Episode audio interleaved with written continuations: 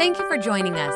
Remember, you can watch our services live and view our archive at StevensCreekChurch.com, the Stevens Creek app, or on our Roku channel.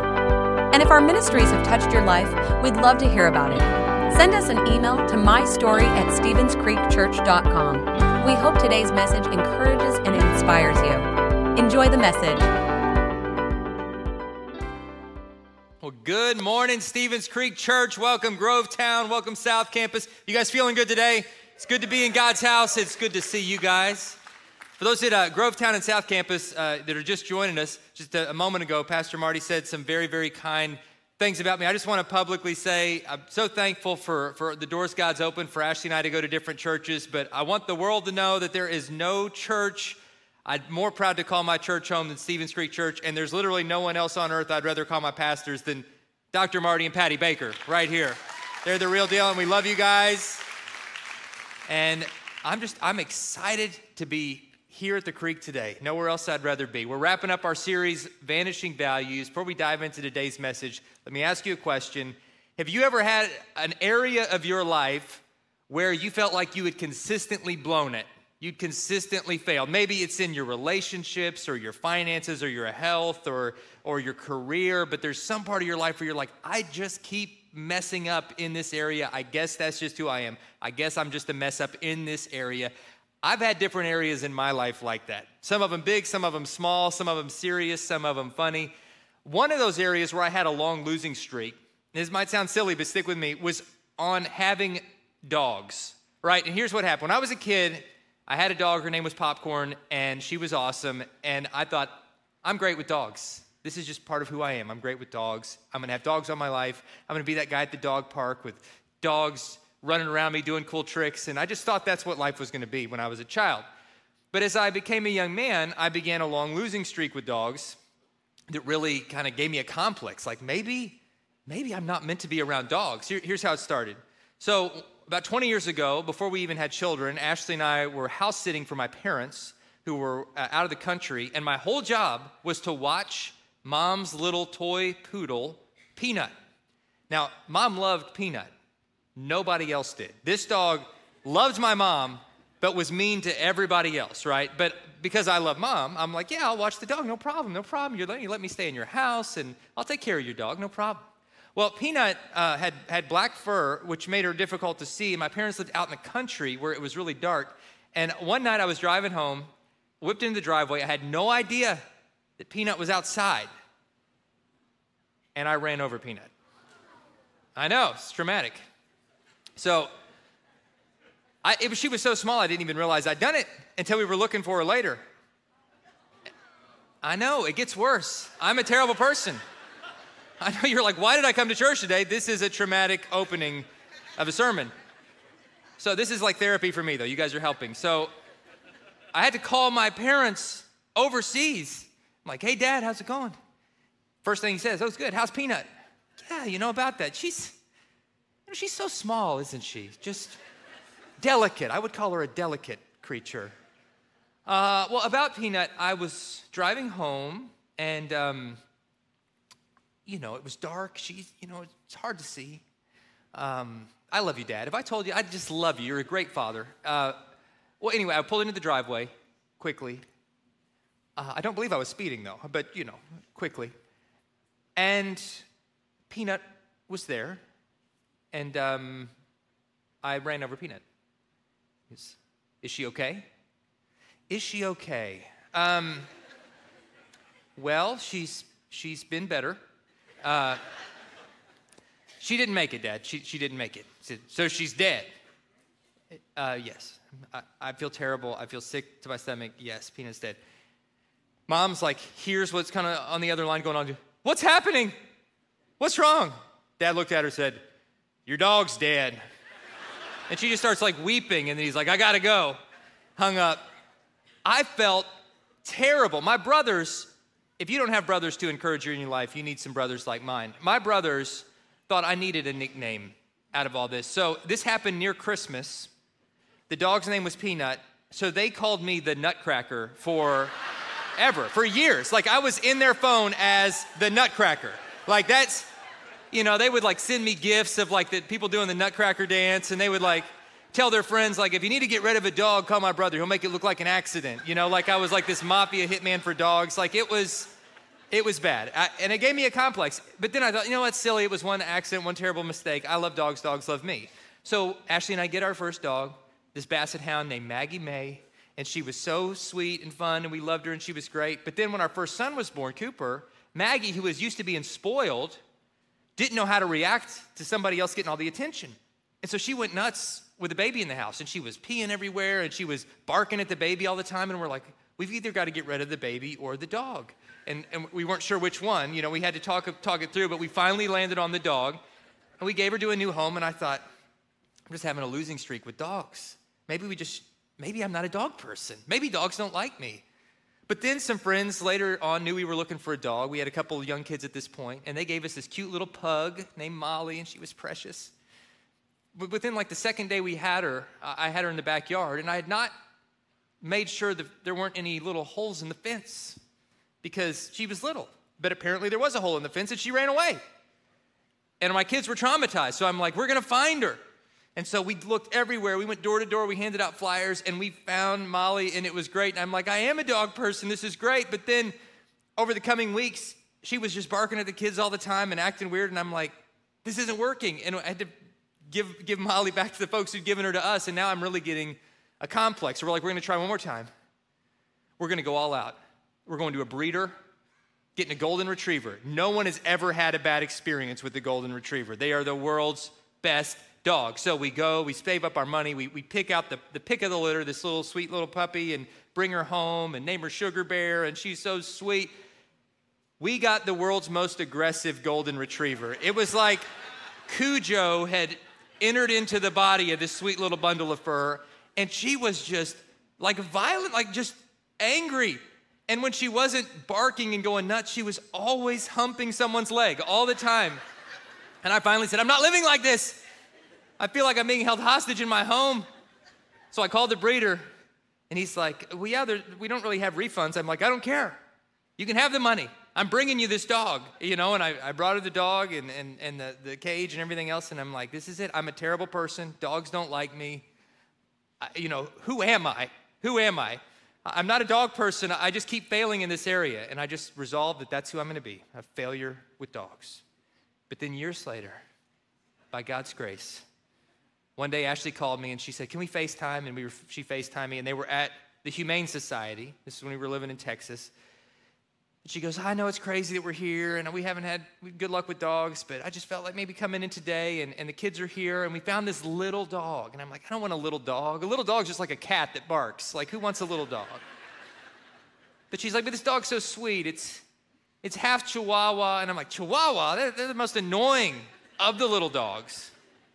It's half Chihuahua, it's half Dachshund. So it's, a, it's like a Chihuahua wiener dog. They call it a Chiweenie. And I'm like, that just sounds weird, you know? And but she goes, but the kid, but the kid, she's so sweet, and the kids love her. And and they, they send me a picture, and it's like my Chandler, our third son, just looking at the FaceTime, just petting her, like, Father, I'll never forgive you if you don't bring this dog home. And I'm like, oh man, it's gonna be another another failure. So we bring her home. And let me tell you, this dog loves me like I have never been loved. I'll show you a picture. This is me and Chi Chi. Uh, yeah, she looks like a rodent. I don't care. She's precious. She loves me and I love her. And I'm a dog person. I did it, all right? So you don't have to clap for that. it's like, you really don't. Why do I tell that story? I think in more serious parts of our lives than, than pets, some of us get this complex, like, you know, I've had this string of failures in my relationships, I've had this string of failures in my career. Maybe I'm just a failure in this area. Maybe that's who I am. Maybe God doesn't have a plan for me. This maybe I should just stay away from people or because I, I I'm always messing up. But I've got good news for you. I've got hope for you that as long as you have a pulse, God still has a plan, and He can redeem that area of brokenness in your life, and He can bring new life to it, and you can finish strong. And that's the vanishing value we're talking about today, is finishing strong, even in a part of your life maybe where you've blown it up to this point, where that's not part of your identity, that's just part of your testimony that God can use for His glory when you commit that part of your life to Him, and He can bring new life to it. And so that's what we're going to talk about today. And we're going to talk about it through the lens of, of one fascinating person in Scripture who blew it over and over again for most of his life. But because he finished strong, that turnaround moment at the end changed everything. So, the whole point of this series, if you're filling in the blanks, kind of taking notes as we go, has been this God is calling us to uphold his timeless values in a world that is rapidly abandoning them. And so each week we've looked at one vanishing value. The first week it was honor, the vanishing value of honor. The second week it was including the forgotten, just widening our circle and, and inviting and including people the way Jesus calls us to. Uh, last week was Sexy Sunday, and we talked about the vanishing value of sexual purity and what God's plan for the gift of sex really looks like. And today, as we finish out the series, it seemed appropriate to talk about the vanishing value of finishing strong in a world that, that quits short and quits as soon as something gets difficult and writes people off so quickly. What does it look like for us to finish strong? A, a verse we've come back to through this whole series is Romans chapter 12, verse 2 which says, Don't let the world change the way that you think, but let God transform you into a new person by renewing your mind, because then you'll be able to know and do what God's will is His good, His pleasing, and His perfect will. If you want to know God's will for your life, if you want to do God's will for your life, you have to let God and God's word shape your thinking instead of letting this world's broken value system shape your thinking. So, the guy that we're going to look at today, his name was Samson. And he was one of the first characters I learned about in Sunday school as a little kid, and I was fascinated by him because he was like a real life superhero. God gave Samson supernatural strength to be a warrior, to be able to deliver the people of Israel, his people who had been oppressed and enslaved by a, a, nation called the Philistines.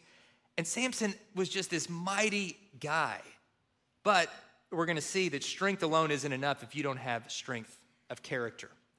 In our house, we've got a lot of superhero costumes. A few weeks ago, I showed your youngest son, Chad. I'm always wearing a superhero costume.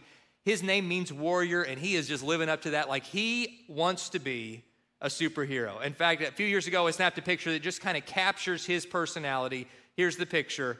He, all the time, is ready for battle. So be afraid, villains. He's coming. Now, he looks, and he is, he's, he's big and he's strong, but if you put him next to Arnold Schwarzenegger, right, it would seem really small. Because who you're standing next to, what the comparison is, really makes all the difference. So next to Arnold, Chatham would seem tiny because Arnold is huge, right? There's like no one bigger than Arnold. And you might think that Arnold is as big and strong as it gets. But I found a picture that was really funny to me because Arnold had some really big friends named Wilt Chamberlain and Andre the Giant who came by the scene of Conan the Barbarian years ago to take a picture next to Arnold. And Arnold doesn't look so big in this picture.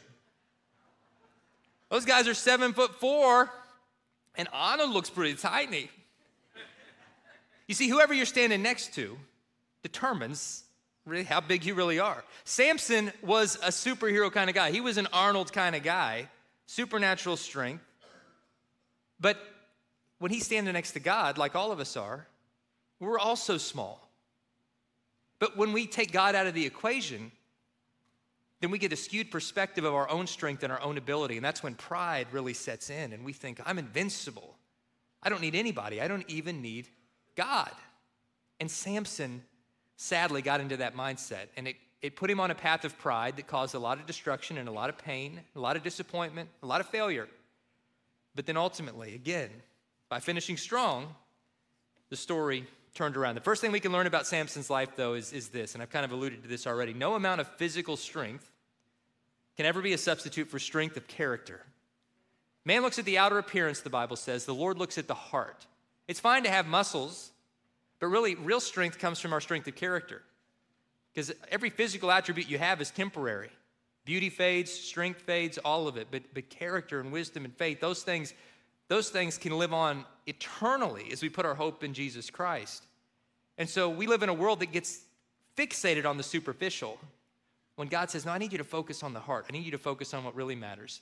And whatever strength you have, that temporary strength, whether it's financial strength or physical strength or intellectual strength, use that to help other people because that's what it's for. The gifts God gives us is never just for our own sake, it's always to be used to bless others. That's why Samson was given strength. It wasn't just for him, it was to help his people find freedom and deliverance from their oppressors. But he used it in a selfish way. We're going to look at his story. There's a lot we can learn from his story. If you have your Bible, you can look, look in the book of Judges. If you don't have a Bible with you, don't worry. We'll have all this on the screens. During the book of Judges was a period in Israel's history that was a fascinating time. It was kind of anarchy and chaos. There wasn't a king in Israel at this time, and that void of leadership created a lot of just messes. And it created vulnerability for the enemies of Israel to be able to rule them and conquer them and subdue them. And that void of leadership also created some moral bankruptcy. The, the book of Judges over and over says, In those days there was no king, and the people did whatever seemed right in their own eyes. And I think, man, that's also a commentary on what's happening in our world too. You look around, and what you see is everybody just doing whatever seems right in their own eyes. Because we feel like I don't have to answer to anybody else. If it feels right to me, I'm going to do it because that is my truth and nobody can challenge my truth. And if it feels good, I'm going to do it. And that's the way it's going to be. And it's creating chaos and it's creating a mess. And we're allowing the broken value system of this world to shape our values instead of allowing God's timeless truth to shape our values. So that's the backdrop. Now let's look at the story of Samson. And it's a fascinating one, beginning in Judges chapter 13. A certain man of Zorah named Manoah from the clan of the Danites had a wife who was childless, unable to give birth. The angel of the Lord appeared to her and said, You are barren and childless, but you're going to become pregnant and give birth to a son. Now see to it that you drink no wine or other fermented drink, and that you do not eat anything unclean. You will become pregnant and have a son whose head is never to be touched by a razor, because the boy is to be a Nazarite, dedicated to God from the womb he will take a lead in delivering Israel from the hands of the Philistines. So before Samson was even born, there's this supernatural encounter where we see God had a plan for him. And you think, well, yeah, God maybe had a plan for him. He's a character in the Bible, but God didn't have a plan for me. One of the greatest truths in Scripture is this truth God had a plan for your life before you were even born. Bible says before God knit you together in your mother's womb, he already knew you. He already loved you. He already had a plan for you. Your parents might have told you you were an accident. You were not an accident. God knew you were coming. He loved you already and he had a plan for you. And you think, but I've blown the plan for me. I've messed up too many times. As long as you have a pulse, God still has a plan. And those mistakes that you've made, God can redeem to be part of your testimony, to give hope to others who are struggling in those same areas of, of failure. And you, you can finish strong. So Samson, he grew. He grew in his strength. He was a Nazarite, set apart from God. What does that mean? In the Old Testament, the, the covenant before Jesus came, the covenant of the law, there, was, there were certain vows people could take to live in, in kind of distinct ways under the unique law system that they had. And the Nazarite vow was a voluntary vow that a person could make to live their life in a, in a unique fashion, separated and set apart for the work of God. And the Nazarite vow included three peculiar aspects, three things that you were never to do. Number one, you could never cut your hair. Why? I don't know. But that was part of the Nazarite vow. Number two, you could never touch anything that was dead. Couldn't touch anything dead. It was, it was considered unclean and, and you couldn't do it. Number three, you could not drink or eat anything that grew on a vine, like grapes, grape juice, or anything that was fermented, any alcoholic beverage. You, you couldn't do those three things. Those three things seemingly have nothing to do with one another, but it represented your hair, your head, you know, you're dedicating your head to God, something you don't touch, your hands, you're dedicating your hands to God. The heart and stomach in the, in the old code was considered kind of one unit. By something you're not eating or drinking, you're saying, I'm also committing my heart to God. So, head, heart, hands, it was a very unique vow that people would live by. Not many people, it wasn't something we were all called to live by, but certain people would take that vow and they would live in that unique way as, as a way of someone saying, I'm, I'm trying to, to live this life that's set apart. Now, under the new code with Jesus Christ, that Old Testament law and code failed away. So there's no Nazarite in the New Testament. The last of the Nazarites was John the Baptist, just before Jesus brought the new covenant. And John the Baptist and Samson were two of the only three people that from birth God called to live this way. Only three people in the Bible that God called to live by the Nazarite vow. First was Samuel the prophet, second was Samson, and the third was John the baptizer. And then that was it. Now, John and Samuel actually upheld, as far as we know, all aspects of the Nazarite vow. They didn't touch the dead stuff, they didn't eat from the vine, they didn't drink alcohol, they didn't cut their hair. But Samson, he did whatever he wanted. He completely disregarded it. It's like, yeah, God gave me this special calling, but I didn't pick that. I don't want to live that way. And so we're going to see that he very flippantly disregarded the way that God had called him to live. And he also very flip, flippantly misused the gift of strength that God had given him. And fast forwarding his story a little bit, now he's a young man, and we see he's entitled, he's spoiled, he's bratty, he's vain. You know, you just picture him like just flex in front of in front of the beer, mirror like all day long. You know, he's he's uh, he's a womanizer. I mean, at least at least once in Scripture, you know, he's he's interrupted while he's with a prostitute, and the way the, the story is is told, it's almost like reading between the lines, something that, that he probably did often and didn't think a thing about. His first marriage only lasted a couple days, and then he felt insulted. You know, there's a lot of detail in here because Samson takes up a lot of the book of Judges, so I'm trying to give you some of the high points he feels insulted because he'd married this Philistine woman. He'd married one of, of the so called enemy, and then he gets offended by kind of how this whole thing goes down. And so then he picks a fight with like her whole side of the family wedding party and, and wants to eradicate them. Again, not as a way to, to free his own people, which is what his strength was for, but as a way just to flex his own pride and say, nobody messes with me. And so we're going to pick up the story. Judges chapter 15, verse 14. And he's tied up at this point but he's about to fight these guys. As he approached Lehi, the Philistines came toward him shouting. The Spirit of the Lord came powerfully upon him. The ropes on his arms became like charred flax. The bindings dropped from his hands. Finding a fresh jawbone of a donkey, he grabbed it and struck down a thousand men. A Thousand. That's God gave him supernatural strength. And then Samson said, basically, Samson wrote a gangster rap song about himself. With a donkey's jawbone, I've made donkeys of them. With a donkey's jawbone, I've killed a thousand men. Then he finished speaking, dropped the mic, or in this case, the jawbone. The place is called Jawbone Hill. I mean, that's a pretty savage story. I mean, that's like hardcore. But Samson, at this point in the story, he's already over and over broken the first two aspects of the Nazarite vow, right?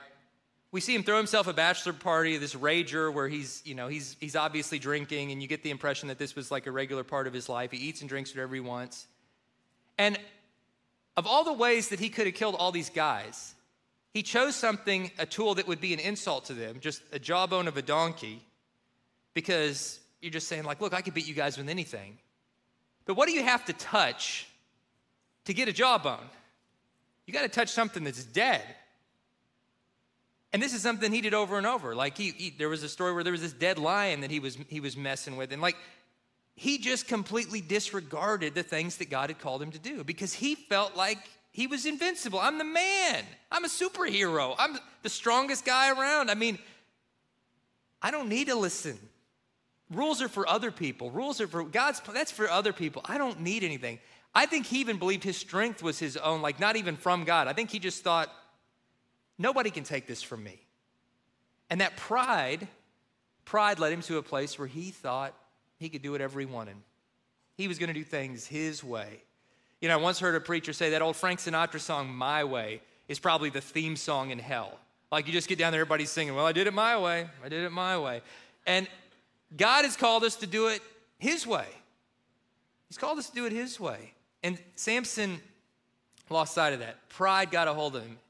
Here, if you're filling in the blanks, here's one. Pride is a sin, but I believe pride's not just a sin, that it's actually the soil where all other sin takes root. Because pride is a mindset that says, I don't have to listen to anybody. I can do things my own way. I don't even have to listen to God.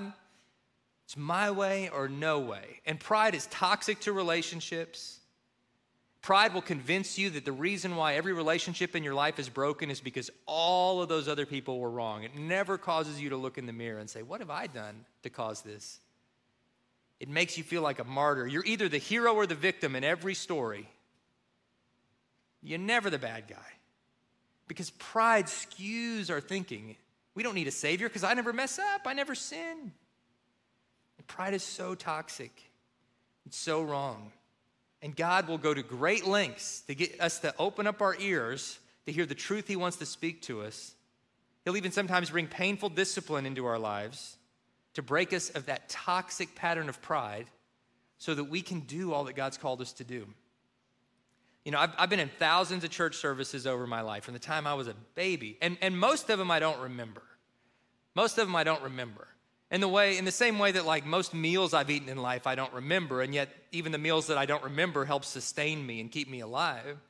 A lot of the sermons and things out through the years I don't remember, but I know that they were feeding my soul. But there were a few things that stood out that just for whatever reason stuck in my head, even from being really little. And I remember one random story in children's ministry when I was probably seven years old that just stuck in my head and never went away.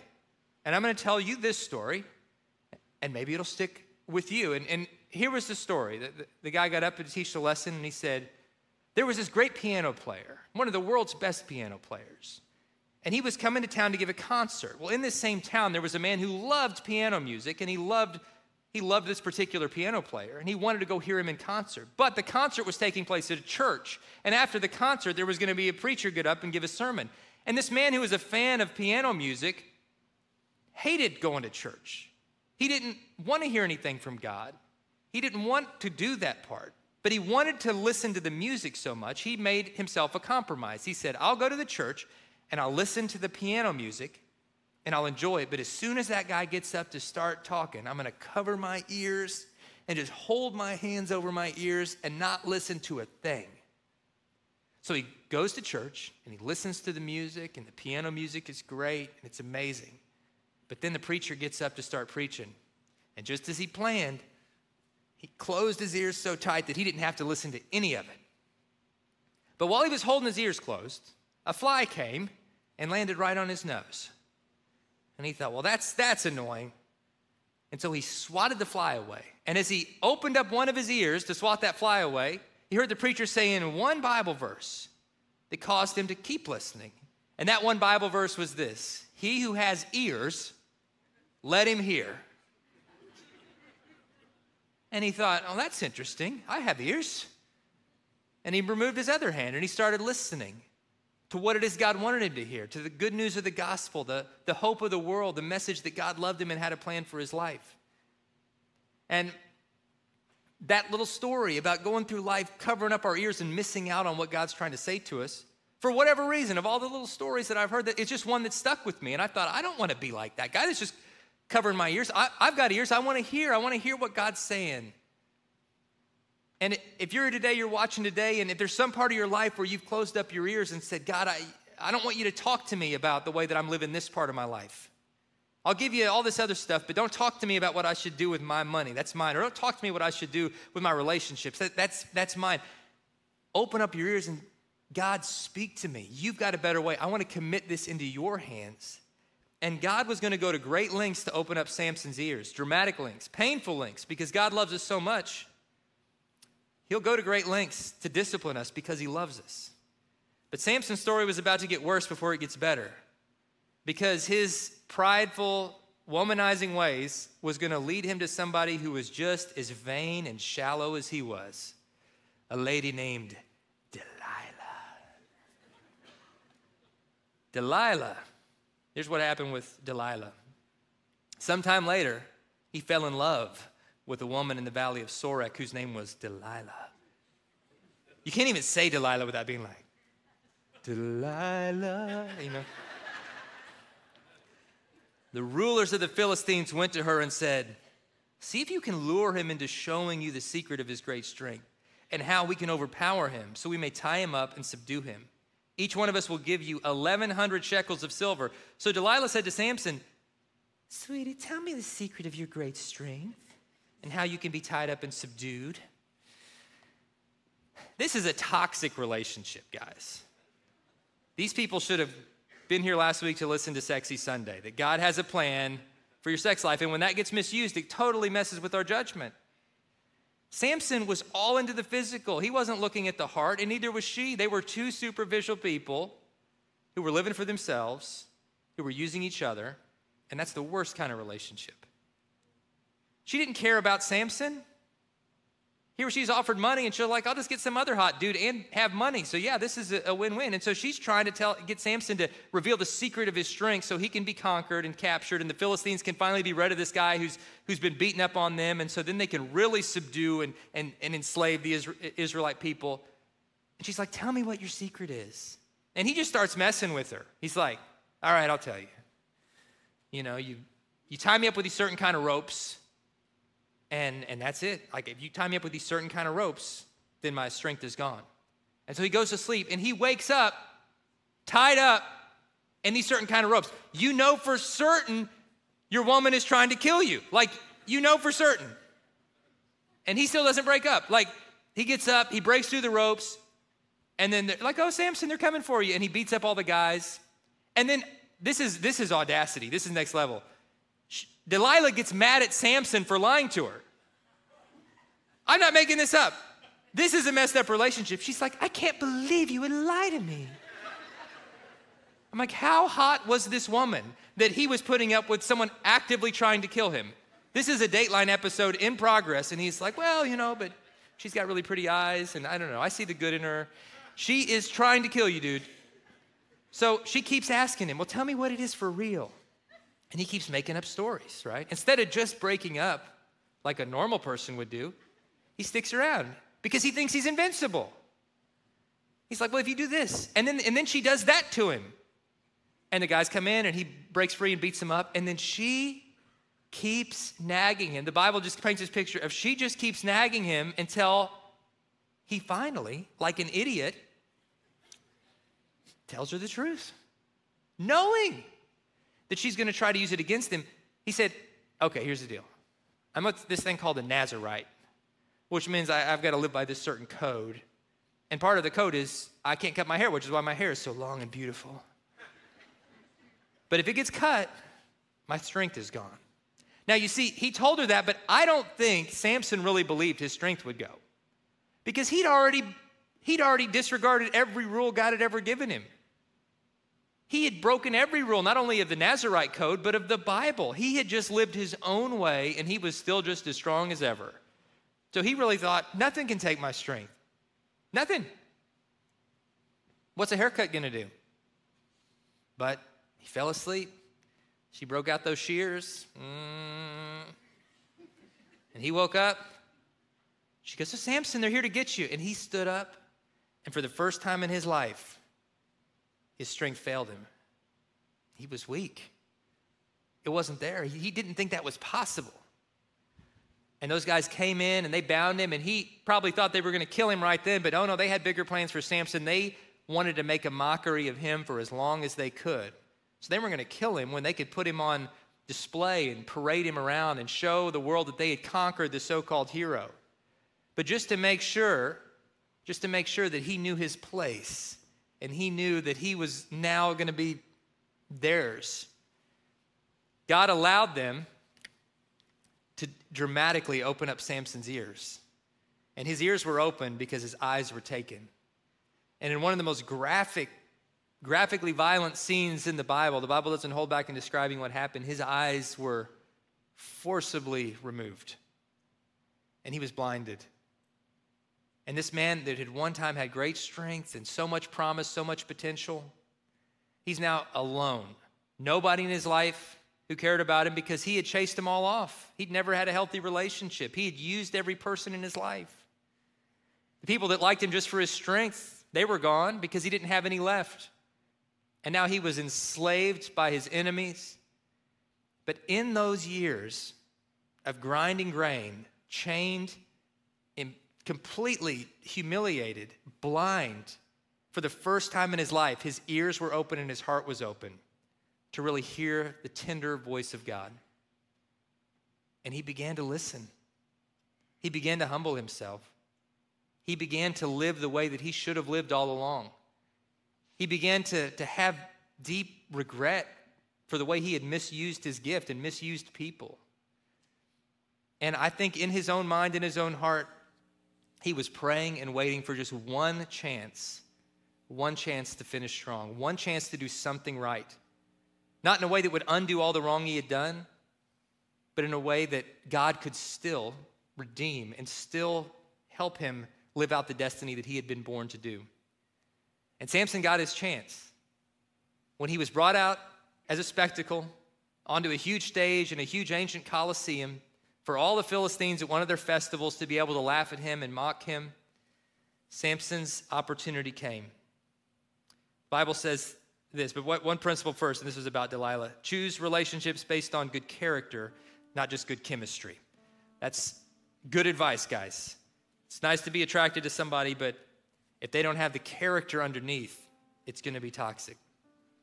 So Samson now, having disregarded all these principles, found himself chained and on display. The Bible says while they were in high spirits, which means they were just in party mode and ready to make fun of Samson. They shouted, Bring out Samson to entertain us. So they called Samson out of prison, and he performed for them. While they stood him among the pillars, Samson said to the servant who held his hand, Put me where I can feel the pillars that support the temple, that I may lean against them. Now the temple was crowded with men and women. All the rulers of the Philistines were there. And on the roof, there were 3,000 men and women watching Samson perform. Then Samson prayed to God as he was putting his hands on the pillars. These hands that had once been so mighty, and now their strength was gone. But he knew that if God would give him the strength, he could bring this whole building down. He could destroy all of the leaders of the Philistines, and he could do what he was born to do, which was bring freedom to his people. And Samson prayed this prayer Sovereign Lord, remember me. Please, God, strengthen me just once more. And with a heart full of faith, a humble heart for the first time in his life, he prayed this honest prayer. And then his final words were, Let me die with the Philistines. And he pushed with all his might, and God returned that supernatural strength to him. And those pillars came down, the building collapsed, and the Philistines, the Philistines, the enemies of Israel, the oppressors, the enslavers of Israel, they were destroyed. And he had done what he was born to do. And he had finally done it with the right heart. And you fast forward to the book of Hebrews in the New Testament. There's a book, there's a, uh, a, chapter called Hebrews 11. We call it the Hall of Faith, where it just outlines all these great heroes of the faith and some of the stuff they did. And it's, you know, Moses and it's all these guys who did so many good things. And then Samson's name is listed among these heroes of the faith, a guy that blew it his whole life. But in one moment of humble faith, he finished strong. And guys, that is hope for all of us who feel like we've blown it that God's not done with your story, that you can start today and you can't undo the past, but you can redeem it because God God makes a way through his grace. Jesus already paid the price on the cross to forgive you for it. So you don't have to live in shame, but you also don't have to live stuck in that place of darkness. You can walk a new path. God has a great plan for you. Even if you have made many mistakes in the past, guys, it's not too late to finish strong. That chapter in Hebrews that mentions Samson ends this way These were all commended for their faith. All these heroes were commended for their faith, yet none of them received what had been promised, since God had planned something better for us, so that only together with us would they be made perfect. God's saying, All these heroes of the faith, all these men and women who did great things, and even the ones who blew it in big ways, but then God still redeemed their stories, their story isn't finished because God is still writing a story and we're now part of it. We're living out our part of this story that's going to resonate for eternity. You have a plan in God's story that no one else can live out. God has a destiny for your life. And even if you feel like you have you've closed your ears and missed it up to this point, today can be the day, Grovetown. Today can be the day, South Campus. Today can be the day that you say, Lord, with the time I have left, I want to finish strong. I'm committing it all to you. And He will meet you right where you are and He will change your story. So let's stand together as we prepare to close in prayer. Would you pray with me? Father, thank you. Thank you that you're not finished with us. Even when we give up on ourselves, God, you don't give up on us. For those of us here who have blown it in big ways, and I know I sure have, God, I thank you for your grace, for your mercy, for new beginnings. I pray for anyone here anyone watching online that hasn't made the greatest decision of their life, God, to put their life in your hands and receive your salvation, let today be the day they say, Jesus, save me. I've lived my own way and it hasn't worked, and I'm sorry. I want to live for you. Forgive me of my sins. I know you already paid the price for them on the cross. I receive your grace. I receive the freedom you give. Adopt me into your family. Make me the person I was meant to be. And with all the time I have left, God, let me live life to the fullest for your glory. For all of us, Lord, even if we prayed a prayer like that years ago, but we've gotten off track, we've blown it, we feel like we've messed up, let today be the day that we recommit and say, God, I want to finish strong. In that part of my life I haven't fully surrendered to you, I surrender to you today. I commit to you my past, my present, and my future. Lord, let my life be for your glory and let it touch generations to come behind me. Lord, we love you. We thank you for your mercy. We thank you for loving us. We thank you for choosing us. In Jesus' name, amen. Let's give the Lord a hand today for his grace, for the new beginnings he provides. Friends, thank you for being here. Thank you for the hundreds of children that you sponsored for, on the Christmas tree out there. I love being part of such a generous church. God bless you guys. Have a great week. We'll see you next time. Thanks for listening. If you would like to help support the ministries of Stevens Creek Church, please go to StevensCreekChurch.com and click the Give button. See you next time.